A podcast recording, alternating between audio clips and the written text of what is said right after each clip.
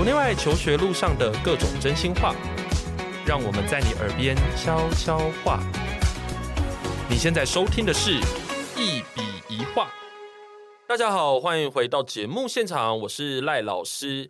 那最近这几年呢，台湾在教育现场有一个非常大耳熟能详的关键字，就是一零八课纲。那一零八课纲里面其实有很多新的环节啦，吼，那其中一个呢就是自主学习，吼，那现在目前大概在高中阶段的时候，每一个礼拜大概会有一到两堂课的自主学习时间。那当然啦，有一些学校就也不一定真的会做，那就是说我们在课堂上，或者是说在一般的学校提供。的这个课程的这个规划上面呢，很常可以看到自主学习这四个字，这样。那这四个字到底什么意思呢？好，那今天呢，我就邀请到一位我的学弟兼同事，然后又兼找自己这一个非常专业的教育团队的创办人杜雅训来跟我们分享到底什么叫自主学习。Hello，雅训。Hello，艳福，大家好，我是雅训。嘿，Hello，我刚才已经有先帮你自我介绍了一下啦，嗯、但是看你有什么要补充的这样。不过在补充之前，我想我可以先帮你做一点补充，就是雅训呢，他既然是我的学弟的话，那当然就是地理系的了哈，那既然是地理系的话，就是样样通这样，不一定样样松哈，那就是说 样样通哈，所以基本上本身非常跨领域。那我认识雅训已经很久很久一段时间了，以前还在系上的时候，我就知道说他其实就是一个对于公共事务非常热心的人，而且他是一个温暖的人这样子。你看到他的时候，你会觉得非常的亲切，因为大家都喜欢叫他喜德，大家知道喜德吗？远历险，现在应该越来越少人，因为没关系，我们的听众说不定是家长，所以还可以。对，反正是喜德，然后就觉得说，哇，真的是长得非常像哎，就整个气质也很像这样。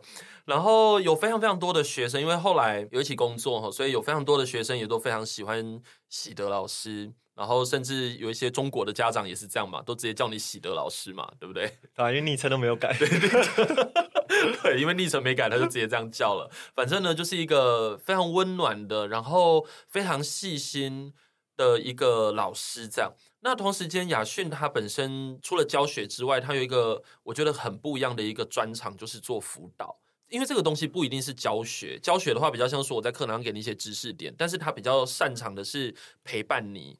然后给你一些建议跟方向，根据你的状况，然后带领你去完成你要完成的事情。所以他后来做这个找自己这个团队的时候，主要目前是在南部活动比较多，然后都有跟学校合作一些自主学习方面的一些课程或者是演讲。我就觉得哇，这个真的是找到了非常适合他。可以做的事情，所以这个大概就是他最近的这个人生履历啦，哈。那而其他的东西应该是他比较专业，所以可能就由他来做补充了。这样，你有觉得我刚才有漏讲什么吗？没有，我觉得还蛮清楚的。OK，所以你不需要补充的是吗？可以啊，可以再补充一点，就是那个我的话是燕府的学弟嘛，然后平常的话就是会带学生做一些地理奥林匹亚的一些培训跟竞赛。嗯，但因为我自己当初的话就是刚刚。有提到说找自己的这个团队，其实是我自己回去我高中母校，然后开始分享一些自己的一些求学经验跟历程。所以其实我们一开始在做的话是比较从生涯探索出发。嗯，那自主学习这块，就是因为是一零八课纲产生了一个新的一个。制度嘛，所以我们也发现一件事情，就是我们关心的是希望学生在高中的时候可以找到自己的一个初步的方向。是，但其实，在找方向的过程当中，其实还蛮常遇到说，就是学生他通常比较容易，或是比较可以找到方向的学生，就是因为他透过大量的尝试跟行动。嗯，那这些尝试跟行动，其实也是我们在现在在教自主学习一个很重要的一个精神跟一个。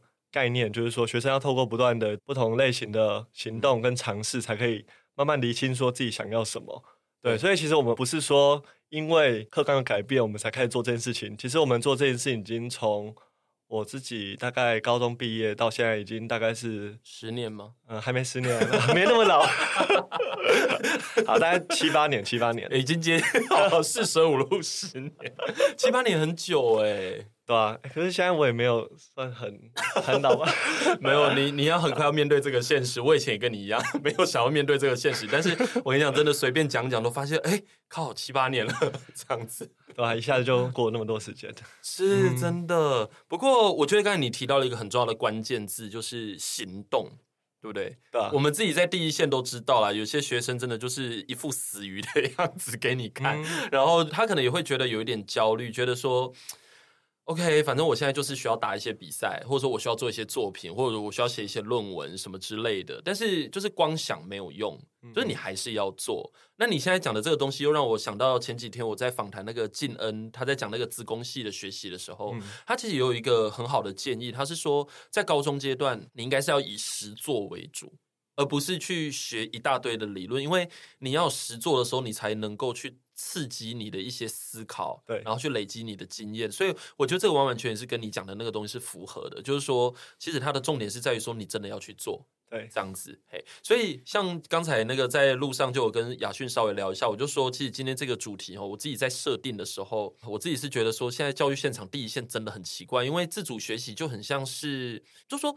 不是应该是我们本来就会的事吗？嗯，对吧？因为这样等于是学校有一个制度，就是我们的教育政策有一个制度给你，就跟你讲说，哎，你这个地方你可以挥洒自我，然后你可以去做你想做的事情，什么样的 project 都可以，也不一定要比赛。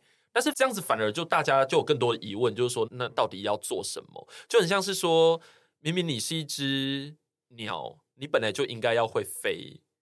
呃，当然不是所有的鸟都会飞，他就说，就是说理论上，supposedly 就是你应该是要飞才对，对，但是呢，你现在却不会飞，而且你却要人家教你一件你可能本来就可以做的事情，对，所以我会觉得现在很多的学生其实有时候想法很多，但就是还没有真的去做这样子，因为现在其实有一个框架存在，就是说这件事情有被先纳入一件，就是可能、嗯。你高中三年一定要做的事情的时候呢，他又在学校，所以很多的学生跟老师其实就会把它当成一种课程。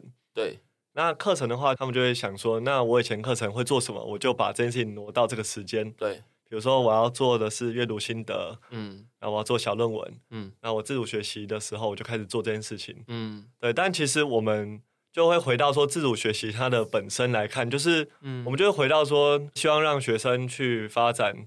或是去探索他自己有兴趣的事情，对。那这件事情的话，就变成说，它的形式一定是很多样的，嗯。它不是说就是一定要非常的学科或非常的研究，对对。因为现在学生其实接受到资讯很广，对，他兴趣也很多的时候，那他应该可以做出很多很有意思、很有趣的对东西。可是这一块的话，就是说，不是学生他自己一个人就想得出来，嗯。老师这时候角色就很重要，我觉得就回归到说我们。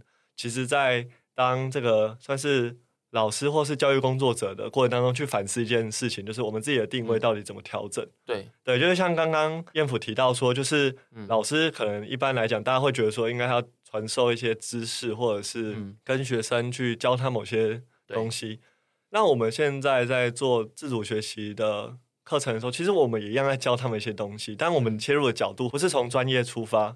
像我们是在教地理嘛，嗯、那可是我的话会变成说，假如我们要做一个题目的时候嘞，我们可以怎么做？嗯、我们要设定的那个执行的项目有哪一些？对，那我们要怎么去规划？对，那遇到困难的时候，我们要怎么去解决或调整？嗯，就变成说，我们的角度是从学习出发。对，对吧？学习怎么样去处理一件事情？就说你的教的东西已经不是单科的知识了，而是一个叫做你要教学生如何去学习，啊、对，那个如何去探究这样子。嗯、所以老师的角色比较像是一个，当然还是老师啦，但是比较像是一个辅导陪伴或者是一个被咨询的一个角色这样子。嗯嗯、对，没错。对，哎，你在高中的时候，你有做过什么自主学习的计划吗？像我就是奥林匹亚，嗯、那你呢？我之前的话，我会回想说，就是我很喜欢拿一些具体的案例告诉学生说，哎，其实老师也做过自主学习哦，在你们课纲改之前，老师就有在尝试了。对对，那像我的话，在跟彦甫聊的时候，有提到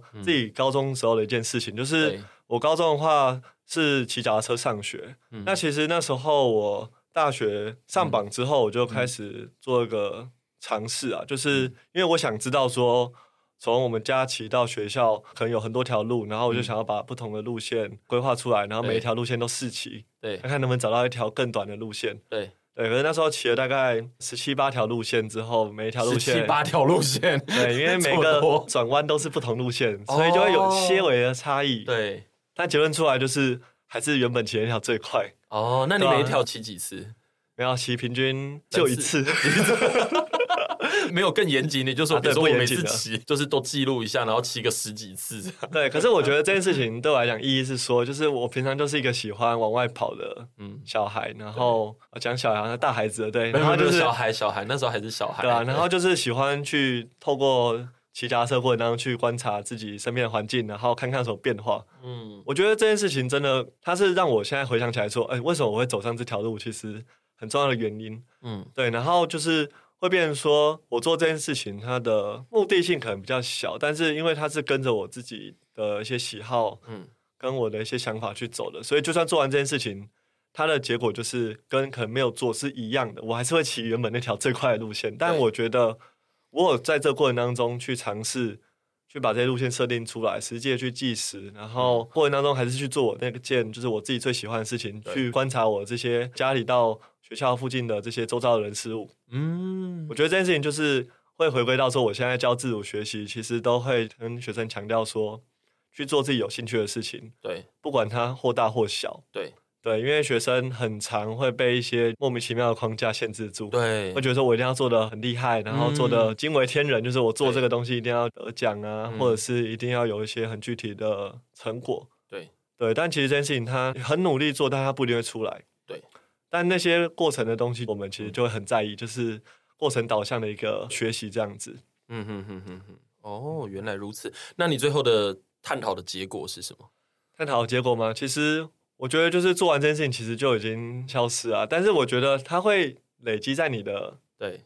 你的心里啊，就是说，因为没有你有得到哪一条路是比较近的吗？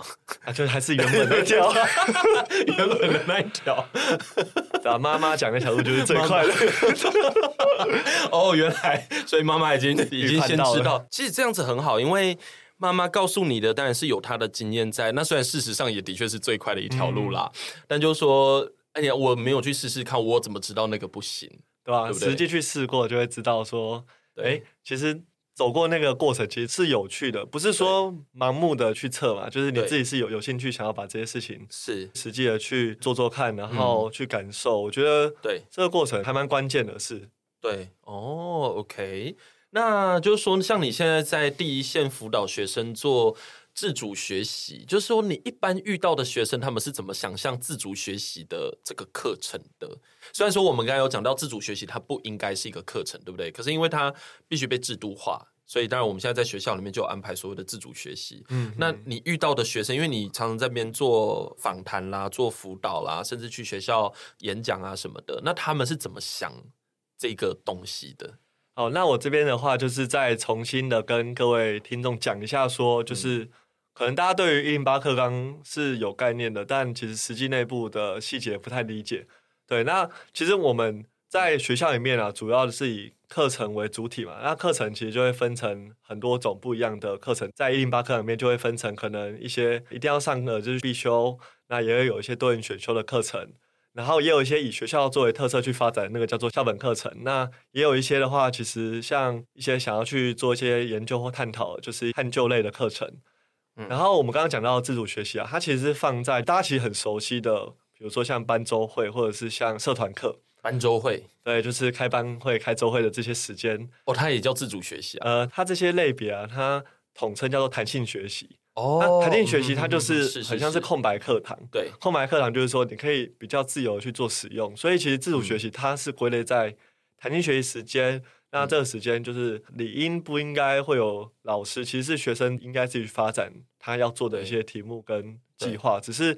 学校当然是不会太放心，他怕说学生在那边一定会就是不知道在干嘛，或是、呃、开始玩手机、划手机，所以其实就会有些。大多数应该都在划手机吧？啊，对啊，难得有一节课可以休息就。OK，对，因为我们都非常了解学生在想什么。好，我想说，哇，空白的那很好啊，拿来划手机、追剧啊，然后跟同学聊天。对啊，所以就是我们当然会希望说他那个时间可以做一些产出啊。可是有时候学生就是熬夜啊、晚睡啊，看得出来就是他精神不济。对，其实让他睡一下，我觉得合情合理啊。嗯、因为我自己也觉得说，在精神不好的时间对做事情也是没有效率的。是啊，所以其实这也是让学生重新去思考说，嗯，我有这些时间，那我去做什么使用，对，会得到什么样的结果？嗯哼，对，我觉得这个也是让学生去想，对啊，他如果就是睡了这一节。然后后面精神很舒爽，然后继续往下走，其实也是一种好的一个学习的方式。你是说，你是说在弹性学习时间休息的？对，有些安排在早上，可能第二节那时候学生就有些在很晚睡，然后他们就精神很差。嗯，所以我就会跟学生讨论说，那你觉得你最适合做事情的时间是早上、下午还是晚上？他、uh huh. 说，哦，我越晚越有精神，越晚哦，我都很晚才 睡，啊就比较夜行性一点。然后所以早上一二节就跟那个就是僵尸一样，就是 对啊，就是撑着撑着，然后可以打盹就先小睡一下这样。OK，所以其实自主学习就是休息，是为了走更长远的路，对他们来说。可是如果我们希望大家最后都有一些想法，嗯、有些产出，对吧、啊？就是，可是因为学校就安排的那些时间啊，我们也很难去控制啊。但是我们就就我们想要教给学生的一些概念，嗯，还有一些方法流程，那去跟大家说明。那其实有些会吃进去的就会吃进去，就是他就会去慢慢吸收。对，有些学生就会很想要跟你多多讨论。是，是，对，这也是为什么我们。其实，在学校里面、外面开设相关课程，我觉得就是那样子的推广跟引导，嗯，是有一定的效果的。是，像你刚才一直在讲的那个行动，我觉得在这里就很重要，因为显然的，在这样子的一个没有规定的，或者说没有拘束的课堂上，你对自己的自律跟行动有没有采取行动就很重要。对，因为其实我们说行动听起来很简单，但其实在行动前。大家通常都会顾虑很多。对，我们刚刚有简单提到，就是说，可能像我我自己在教学，有些基本的流程。嗯，我通常的话，其实一开始自主学习的课，我不会请大家马上想出一个题目。嗯，呃，因为通常就是很难嘛，就是大家很难就是凭空想象一个自己有兴趣的题目，然后它是可行的。嗯，我通常会让学生先做一些认识自己的活动，先透过一些简单的学习单，嗯，把自己很重要的一些生命的经验或这些时刻把它书写出来，对然后跟你的同学们、跟老师分享。嗯，那从这过程当中，你会发现说自己常常写到一些事情，嗯、然后老师就可以协助你去厘清或者是分类说，说哦，其实你也在人的关系。嗯，然后你做这件事情的时候，你的个性其实是有冒险犯的精神，或者是你的个性是比较细腻的，嗯，是比较细心的，是，其实就可以重新厘清说自己有的是什么。嗯，那从这些东西去慢慢的去拼凑跟结合，我觉得就会产生一些想法。对，然后我们再来的话，就是因为高中其实大部分的学生会升学，会上大学。嗯，那这块的话，就是其实升学的资讯其实很复杂了。我通常会带着学生去看很多相关的一些科系的网站，然后一些不同的资讯。嗯，我会让他们厘清说，就是未来你要走这条路的时候，你必须经过的事情有哪一些？对，那你要努力的方向可能是什么？嗯，那你的策略可以设定成什么？嗯，那这时候我们把。这两块结合起来，嗯，我们就有一些可行的一些题目可以做了，对，而且不用太困难，简单的就好了。嗯，那这样的话，其实可以有效的去解决学生的一些困扰，比如说，嗯，题目适不适合自己去做，嗯，或者是题目有没有去搭配到未来的目标，其实这些题目就会慢慢的出来。然后我这边的话，就是中间就插一个案例，好了，嗯。我有个学生的话，他是高三的学生。对，他一开始就是有找我的时候，就说：“老师，我自主学习已经做过一次，但我觉得做的不太好。”我就问他说：“你做什么题目？”对，然后他就说：“我做一个物理题目的一个详解。”然后我就想说：“什么鬼东西？” 他说：“做详解也是哦，好难怪。”然后你觉得好玩吗？他说：“没有，超级无聊。”然后就开始问他说：“哎，你平常喜欢什么？擅长的科目是什么？”然后他就慢慢讲出来说：“他很喜欢就是数学跟化学。”好像是二类组，然后可以。那为什么要做物理详解？对啊，所以就是变成说，他就是找到一个可以做，他就开始做了。对对，因为时间有压力吧。哦。对，所以在问说，哎，你平常兴趣是什么？然后他就说，平常喜欢看球赛。嗯。我说会看球赛，那会打球吗？他说哦不会。我说哦，那就是一个单纯看球赛，看棒球嘛。然后再加上自己未来想要往工程相关的科技发展。对。然后我们那时候就在思考说要做什么题目。其实我们一开始讨论是还没有很明确的方向，是。隔天他在过来的时候，他就说：“老师，我有些想法想跟你讨论。”嗯，后来就有个题目其实蛮有趣的，就是因为他说：“诶、欸，他发现说台湾有一些球员会去美国那个 MLB 打直棒。”嗯，那他就发现说，就是他在观察一些数据的时候，就看到一些想要探讨的一些题目。嗯，然后他就想要做一个就是棒球球员的打击数据的某一项的分析。哦，那很好啊。对，所以我觉得说这题目既符合他的专长，他喜欢的学科，他有兴趣的平常的活动。对。对那这题目它也值得再用一些方式去了解，对，所以他就赶快用 Excel 去统计这些数据，然后做出一个图表，对，我们就可以讨论了。哦，然后就可以协助他去深化，说，哎是，他想讨论的部分是什么？然后我们要补充的细节是什么？是，然后我觉得是说这个样子的，就对你来讲，他也做的很很起劲，对，因为他就是本来就很喜欢看棒球，对。加上我自己也会看棒球，所以我们就会多聊一些，然后我就感受到学生其实眼睛会发光了，是。当然比起详解的眼神，对，哇，对我刚才想到做详解，我想说怎样是怎样，未来要去出版社工作吗？还是怎样？所以就很奇怪的、啊，哦，所以代表他的成绩应该是不错。所以他才会愿意做这个事，对啊，应该是学科能力表现不错的。那、哦、这一类的孩子，我觉得就是他可以用他的这一块去发展，然后我觉得也很好。那我非常喜欢，就是其实在帮学生拟定题目方向的过程当中，跟孩子们在聊天，或者是慢慢的发现他的一些特质跟能力，对，对啊，这也符合刚刚燕府在介绍我的时候说，就是很喜欢。做辅导这件事情，我本身就很喜欢观察身边的这些人环境，那其实就是把这样的能力做一个转移，然后到学生身上，我觉得在做这件事情上就有个好的效果了。没错，其实我们常在讲那个教育的那个过程，其实真的不是只有教学而已，辅导其实有时候是更重要的，嗯、而且因为。教育它是一个很讲人跟人相处需要带心的嗯一个过程啦，嗯、所以我会觉得常常有很多的好的题目都是老师陪学生一起去激荡出来的。对，要一起。对，其实也不是说老师给什么。一个很明确的建议，就说好，你就做这个题目。其实不是，其实是学生有时候有些想法，哎，老师在根据自己的专业，就像你妈一样，告诉你说哪一条路可能比较近啊，类似这样，就是说，哎，如果你有这个想法，哎，你可以做这个啊，这样就会比较符合什么什么什么什么什么，对吧？我觉得用叠叠加的方式是很好的。对，我很喜欢在跟学生讨论过程当中，是以他们想法出发去修正、调整，然后跟补充。嗯是。对，我觉得这样子的话，其实学生自己也会比较信得过自己，对。做出来的东西是他自己真的想做的。嗯、那我觉得也可以符合就是自主学习当初的精神啊，嗯、就是以学生作为主体。嗯，那老。师我觉得可以退而其次，就是不是说不做事哦，不是让学生自己去搞哦，其实让他们去做的过程当中，适当的去引导，然后适当的去协助他们找到一些适合的资源，对，然后提供他一些讯息，对。对。因为我觉得有个我自己教学的手法，就是我常常不会告诉他们一些问题的一些解法或答案。嗯，我通常会先抛出一个问题，嗯，出来让他们去思考。比如说，有学生会问我说，他们通常成果出来要做简报，嗯，那就会问说，哎，老师，那我应该做几张简报？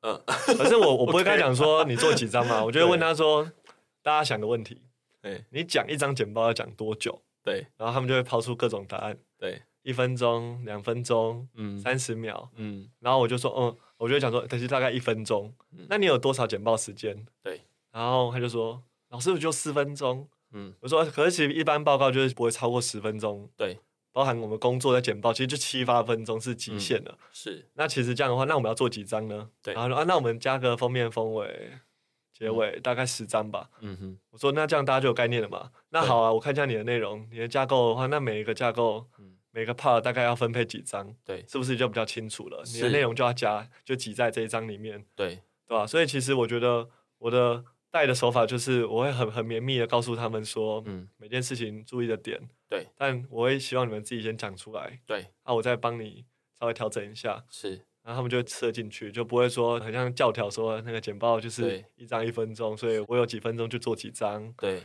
吧？所以就是通过这种方式去让学生知道说做一些事情，他的一些 tips 或是一些方法，对，对吧？这其实还蛮重要，就是我不会一次就给很多，因为这种事情就是有时候就是遇到才会想要学，遇到说找资料有困难了，我遇到说就是不知道成果怎么呈现的，嗯，这时候才会认真想，对。那老师的介入就很重要，是因为其实自主学习它应该是一个比较属于慢活的概念啦，就它比较慢，在这个引导的过程中，应该是说我们要去思考很多问题。如果假如说是一般报告上面是有专业的老师的话，那他可能就会告诉他说，反正一张投影片就是大概就是一分钟，所以如果规定你八分钟，那你大概就是八张到十张投影片这样。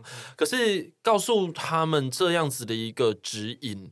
不代表他们真的有学到为什么背后要那样，而且为什么是一分钟，类似像这样，所以我会觉得刚才那个方式，就是说在自主学习的过程中，然后比较好的方式，其实就像你刚才讲那样，就是说我今天提了一些问题，然后引导他去思考，多想一下，嗯，然后慢慢的导到不一定是一个完整的结果，但至少它是一个好的过程方向，对，然后会有一个好的过程，这样子，对啊，可是其实我们刚刚讲的那些情境哦，都是他知道自己要做什么题目了。对，我们还是回到说，其实一大堆学生都会第一个问题还是回到说，老师我要做什么题目？对，那、啊、要怎么开始比较好？对，那你之前遇过什么样的学生？之前遇过一些学生就很奇妙啊，就是我自己高中的学弟啊，他就是来找我的时候，被我们的同事说成就是很像是一个嗯天才嘛，不知道自己在干嘛，然后每天都在玩游戏嘛，打电动。然后我第一次跟他聊的时候，我就说。因为我那时候已经学期末嘛，嗯，就关心一下学生说，哎，那你这学期做的东西要不要上传到系统，就是学习历程系统？嗯，他就说老师不太知道传什么，哎，我就说，哎，你不是那个打电动还蛮厉害吗？嗯，听说之前得过全国第一哈，赢过大学生呢。对，他就面有难色跟我说，老师这可以传吗？教授会不会觉得说就是不务正业，很奇怪啊？对，然后我就跟他讲说。不会，老师教你怎么写，你回去写完传给我，我帮你看一下。对，然后他过了几天他就传过来，我就觉得还不错，嗯，就可以分享一下他写什么。对，因为他是打那个什么，打传说对决，他就是一个团队的一个游戏，然后他就写了室友一愣一愣的在学习，他就说。每次在练习的时候，都是在补习后跟队友约上线去练习这些战术。对，每次都练习到深夜，然后我就后面想说，啊，其实就是很想打游戏，然后我玩到很晚，然后白天都都精神不济嘛。然后他就写了很专业，就是常常练习到深夜，人持续勤奋不懈，就是熬夜 熬夜打电动啊。然后他就这样写。然后他后面就说：“可是因为我们常常在语音通话去沟通这些战术，所以我们虽然说年纪比较小，经验没有那么多，但我们可以透过这样子的团队互动、团队沟通，去有效执行战术，我们才可以打赢我们的对手。”嗯，然后我就会白的，对对对，我觉得就是还是 厉害，还是蛮厉害的。可是我觉得从这件事情，我就会分享给学生说：“嗯，其实老师不会管你的题目是什么，对，每个题目我们要找到他的学习点。”嗯，做每件事情都会有一些方法跟技巧啊。对，那我就会帮他梳理出来说他的学习点在哪里啊。第一点就是，哎，练习时间足够。对，啊，练习时间足够就可以让他的沟通能力提升。对，沟通能力的提升，让他的团队合作的效率也提高，所以可以做到他的目标。嗯哼，那谁说不能学打电动？是啊，对啊，我也觉得说，就是哎，学生就会把自己打电动视为一个，就是因为可能家里的人都会说，嗯，就是啊，那不要打了啦。然后学校的老师也会说，手机收起来。对。但其实我还是会发现一件事情呢，他就是很有兴趣在这件事情上。是那我们就是把一些既有的成见放下来，好好跟他讨论说他怎么在做这件事情的。对对，不管是打电动，或者是现在很多人也会喜欢打篮球嘛。对，下课就拿着球冲去球场，嗯，战场打球。嗯，我也是听其他老师分享说，他不会说打篮球就不准你做，嗯、他就会分啊分析说，喜欢打篮球嘛，那打篮球要不要设定一个目标？嗯，不要纯粹打球。比如说，哎，我想要加强我的一些三对三或五对五的一个比赛能力。嗯。我说好，那目标要定成这个，那你中间要什么训练？对，比如说，哎，我运球就是要加强，我罚球命中率要提高，嗯，然后我要多看一些篮球的影片，去分析说他的这些战术跟跑位，又开始有一些架构了。对，所以其实架构跟厘清他要做的事情，就是我们老师的角色，嗯，而学生就很直线嘛，对，打球打球，然后就开始打，嗯，对啊，然后就中间的也不想他到底实际做什么事情，对，对，但我遇到很多学生都是对运动很有兴趣的，其实我就会跟他。讨论说，其实里面可以学的东西很多啊，嗯，对吧、啊？然后跟他讨论说，是不是未来想要就读相关的科系？嗯，那顺便跟他讨论一下，就是未来的一些大学的状况。对，我就会做一个比较综合的一些讨论，就是我我不会单纯只是跟他讨论，就是你的兴趣，因为有时候我们就是看短期、看长期，就一起综合讨论。我觉得这个就对学生来讲，就是会蛮有效果的。是是。如果你喜欢我们的节目，别忘了订阅。这样每一集最新的内容就会自动推送给你哦。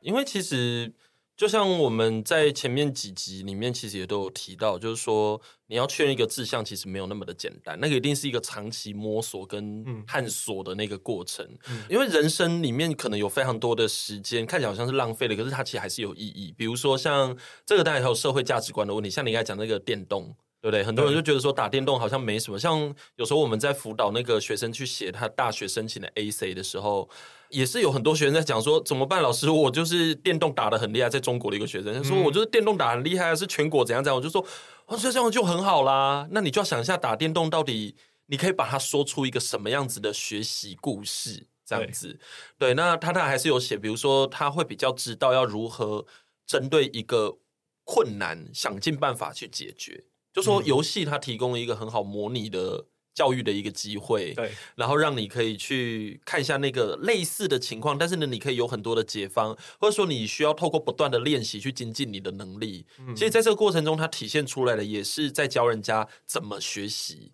这件事情。对啊，所以我就会觉得说，那个表象的那些题目跟内容，其实我觉得就是看个人的发展，嗯、我觉得都可以操作。是啊，但我们其实就保有我们身为老师想要带给学生的那些嗯哼哼，那些概念。那从这些概念出发，就会变成说，其实我们非常多的题目都是可以知道的，不会因为说专业的领域被局限了或被切开，我们就不能知道。对，所以像自主学习这种课程，其实有时候谈起来虽然非常的空泛。而且看起来他也很开放的嘛，就是我们刚才讲了，他就是被放在弹性学习里面，所以应该对非常多的老师来讲，其实还蛮困扰的。对，那有些学校在具体的做法上面，可能也都还蛮不一样。我知道有学校是我有听说过的私校啦，哈，他就是老师直接跟班上同学讲说，就推荐竞赛哦，就说你对什么有兴趣，好，那你去参加这个、这个、这个、这个比赛，然后用比赛去引导。嗯，但这个引导比较像是说。像你刚才讲的，其实他还没有真的去碰过，也还没有真的去实践。但是因为学校他觉得说这样比较有一个你知道可以依循的一个方向，比较具体一点。对，可是这个感觉又好像跟自主学习的精神好像又有一些抵触。对啊，其实我们身为老师的话，就是在那种就是要介入跟要放手的过程当中去。去抓到那个平衡点啊，嗯、对吧、啊？我之前是跟一个校长在聊，就是他自己也是投入自主学习非常多的心力的一个师长，嗯、就是说我们要放手，但不放任。嗯嗯嗯，这句很重要。那下一句我就忘记了，没有，但这句话是金句，哎，就是要放手，但是不放任。对啊，就是这怎么做？好难哦，很难啊。所以就是我我自己觉得，在教学过程当中，就会一直在想这件事情，就是。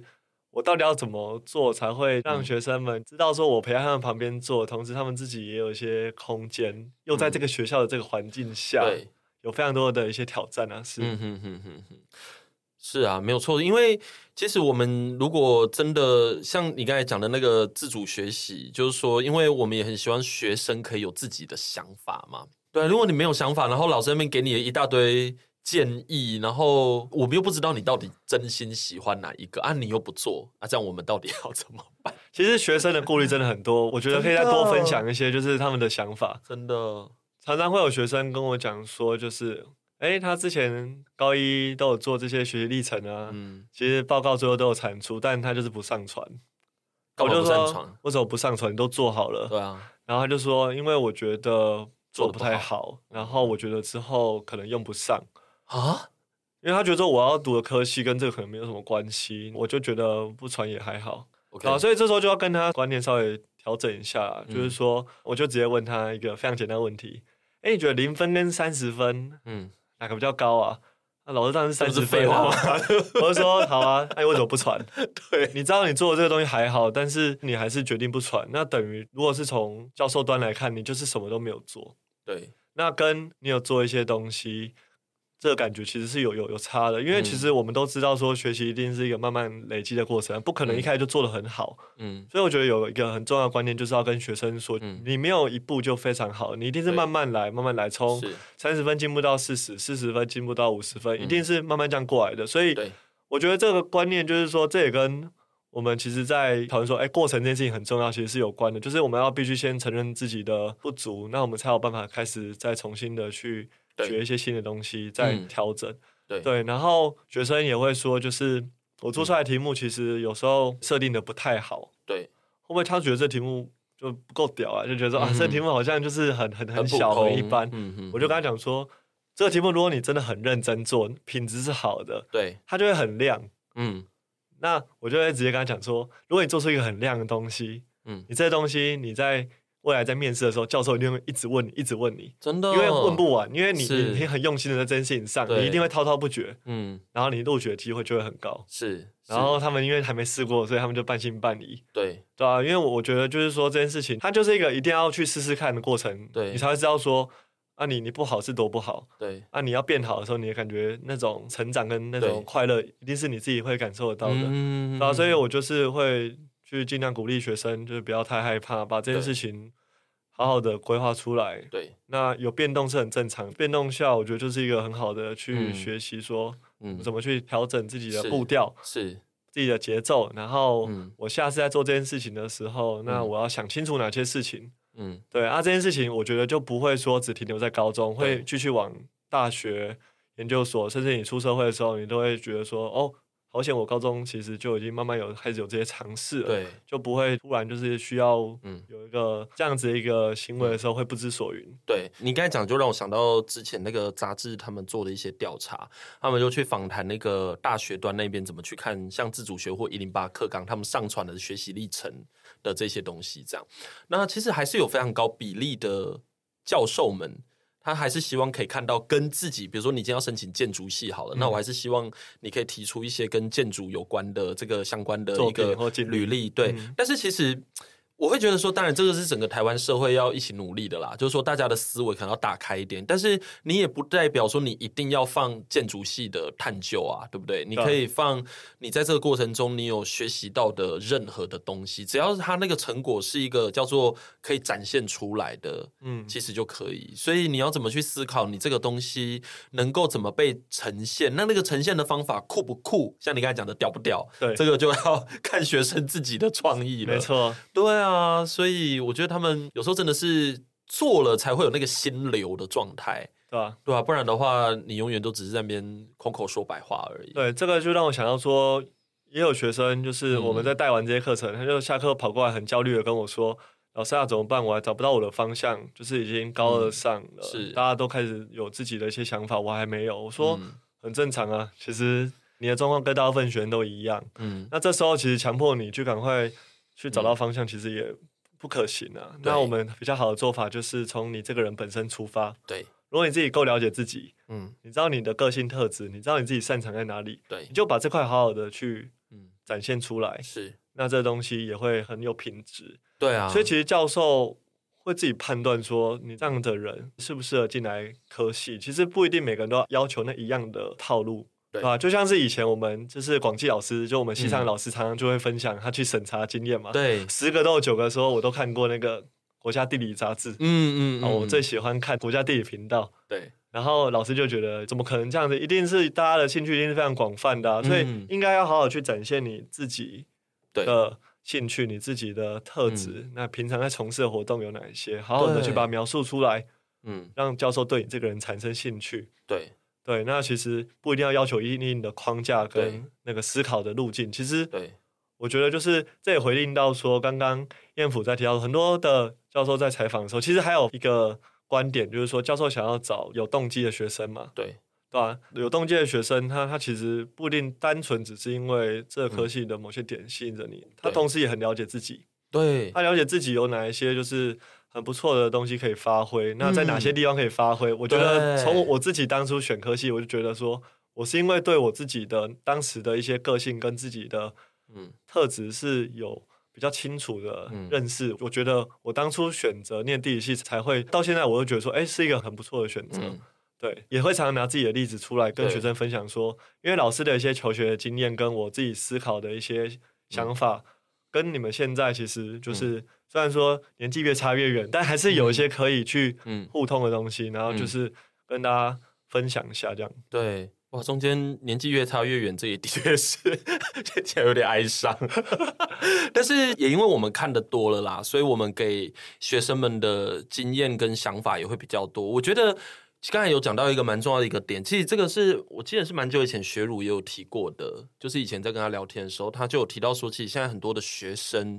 都不太去问自己的心理，或者不太敢去直接面对自己的心理喜欢什么，嗯，或在想什么。嗯、所以我就觉得说，其实我们今天这一集的内容也录得蛮荒谬的，就是因为其实某程度上是一件很本质性的东西，或者是很本能性的东西，但是我们却很容易把它忘记。啊，你好像丧失了一个叫做明明有机会给你去创造，但是我们却没有办法，因为自主学就是鼓励你去创造嘛，创造或探索。你要的可能性，对，对，一个实践一个你可能从来没有想过的事情。当然，我们还是要秉持教育家的精神 来做这个分享。但是，我觉得很多的同学他其实真的需要更有自信心啦，对吧？就其实很多同学的表现都是很不错的，嗯嗯嗯嗯嗯，对吧？那其实就是都会常常鼓励他们说，就尽量去做，嗯，不要太害怕，因为其实还是要把它做出来，你才有办法持续的去进步跟。我觉得，因为现在学生接受的资讯量其实越来越大了，嗯，所以其实导致大家的判断能力其实是受到影响的。我觉得这一点就是大环境的一个趋势啊，我们不能够去多做什么，但是我们就是至少可以教他如何去对。好好的对自己对。产生多一些的信心跟多喜欢自己，其实自己是很不错的，然后做出来的东西也是有趣的，那这东西是很值得跟大家分享，嗯，跟很值得去展现的，是。对。嗯，这我觉得我们的一些想法啊，嗯哼哼，其实我们的节目到这里其实也差不多是到尾声了，就是速度非常的快。那其实我们常常因为很多包括老师或家长，包括其他的一些学生啦，哈，就是如果在听我们的节目的话，他们可能会有个问题，就是说，那到底有什么样的方法可以刺激我们？如果假如说我们都可以有喜得。对，可能都有赖老师在旁边这样子三不五时在那边叮咛，对啊，呃，对，希望是循循善诱，或者是说有各种叮咛。那当然这条路可能就会有比较多的资讯这样。那但是如果假如说没有的话，那可以怎么做？我之前也是有听过，像那个中佑之前有讲过说，其实常常去逛书店就可以了。嗯，就像我自己也是很常去逛书店，因为书店你可以看到现在的书市到底在想什么呢？这个世界它现在有什么议题是值得关心的？我觉得可以从里面得到蛮多东西的。那你自己有没有什么建议？嗯，什么建议吗？就是通常我就会说，如果学生在一开始还很迷茫或方向很不确定的时候，我就会协助他先稍微收敛跟聚焦出他自己比较有兴趣的几个方向跟学群。嗯，这些学群里面就是大概选定一些可以接受的这个范围，嗯、我们就会选。不讨厌的啊，就虽然说不了解，但是我们要去试看看才知道说自己是真的喜欢或不喜欢。就虽然我不知道你是什么，但是我觉得你好像有一点有趣。啊对啊，然后我就想要进去看一下，然后就选定一些就是哎，我们时间上能力上可以。做得到的一些活动，比如说，哎，寒假的时候去参加一个大学营队，嗯、或者是说，哎，看到一些不错的，嗯。展览或活动，对，鼓起勇气去参加，对，去跟一些平常你碰不到的人讲讲话，嗯，对，所以我觉得跨出舒适圈还蛮重要的。然后跨出舒适圈之后，你就发现其实没有那么可怕，真的。对，因为很多学生都会担心东担心西，但其实他实际做了之后，他就说，哎，其实还好，体验还不错。对，啊，这时候下一步就很重要，就是说我们老师又要出现了。然后你觉得这个过程当中，就你你看到了什么？对，那你的感觉是什么？对，那我们再来确认一下，你是不是真的对这件事情有兴趣？是是，就超。超级像辅导老师，对，没有错。但其实真的做到这里就已经非常多了啦。我觉得其实就是我们要想的事情是，这个教育资源是环绕在你身边的，然后我们老师真的只是辅助而已，但还是可以起到关键的作用。嗯、但是就是说那个角色其实跟我们一般所想象的老师其实会有一点不太一样，是吧？就是我们还是期待说学生自己再多做一点什么，嗯、因为。我通常都会习惯，就是我跟学生的互动模式都是，老师我很努力的去准备课程，很努力的教学，学生也要很努力的去思考，很努力的去探索跟行动。对，那其实互相带着很多的一些内容跟想法，对，在到一个就是教学现场的时候，其实就会有很多的思考，对，很多的火花就会出来，那其实就会有好的效果。对，对，就是变成说，哎，其实是共同成长，绝对不是我们老师单方面的去。教一些东西，而是说，就是我们其实也在跟这个时代的孩子去学习，说他们怎么去想事情，对他们他们的价值观。其实我觉得老师抱持一个就是开放的心态去接受不一样的一些观点。我们老师是抱持着要跟学生们产生更多的火花。没错，呃，就是不是色情的那一种，但就是希望有很多知识上的火花，这样子啊，很多的交流啦，对、啊、对对对对，交流，对对，啊，像我们今天谈的自主学习哈，就是说到目前为止，我们已经听到了非常多的这个过程跟 tips，还有第一线的一些状况，这样。那这个自主学习呢，其实不是只有在国内这样做，其实我们国外的升学的部分本来就已经有非常多，对不对？嗯，像我们比较常知道参加比。比赛那些其实都算是啦，哈、嗯，还有比如说你自己喜欢做一些 project 这样子，对，所以其实国内升学跟国外升学在这里其实是有非常雷同的逻辑，而且这也反映了我们整个台湾社会其实正在发生变化，全球的教育环境也在变化。那我这边可以再补充一下，其实我们做自主学习绝对不是只单纯是。因为制度或课堂的要求，对，其实它里面运用了很多的态度。很多的一些能力跟方法，嗯、其实非常有助于说未来我们在工作上，不论是就是呃创业，或者是你进入到别人的公司，其实很多的时候就是像刚刚彦甫提到创造这件事情，嗯、其实创造虽然说它可能是一个某种特质，嗯、但其实它需要勤加的去练习跟实践的。对，那其实只要有这样子特质的孩子，其实我们很快就会发现说是。未来的过程当中，他可能是会成为一个可能很有创造力或很有影响力的人。嗯，那其实这个自主学习，我觉得就可以协助他们去发展他们未来的职涯的一个养成，那跟未来不同的产业领域有对接。我觉得就是非常有有潜力的一个发展的一个领域，这一块是很可以去继续。跟很多的单位一起继续往下走的，是就是你发现这个社会有一个需求，然后你去探究，想了一些方法，然后试着去解决它。其实这里面就是一个创业都会有的基本元素啊，啊对吧？那自主学习其实都在做这些事情，这样子，从小就开始，对，从小就开始，嗯、对，就像你刚才的那个骑 脚踏车开始去找最短路径，对啊，一模一样，对。好啊，那我们今天的节目呢，其实时间也到这里。今天非常谢谢雅迅来到。节目来跟大家做这么精彩的分享，也谢谢彦甫的邀请。不会太客气了，这样都已经工作那么久了，那么客气是怎样？好，好啊，那我们就下一次见，拜拜，拜拜。关于求学路上的莫测变化，让我们陪你说说话。如果有任何关于节目内容，又或者其他国内外教育的大小问题，都欢迎到一笔一画的 Facebook 和 IG 留言给我们哦。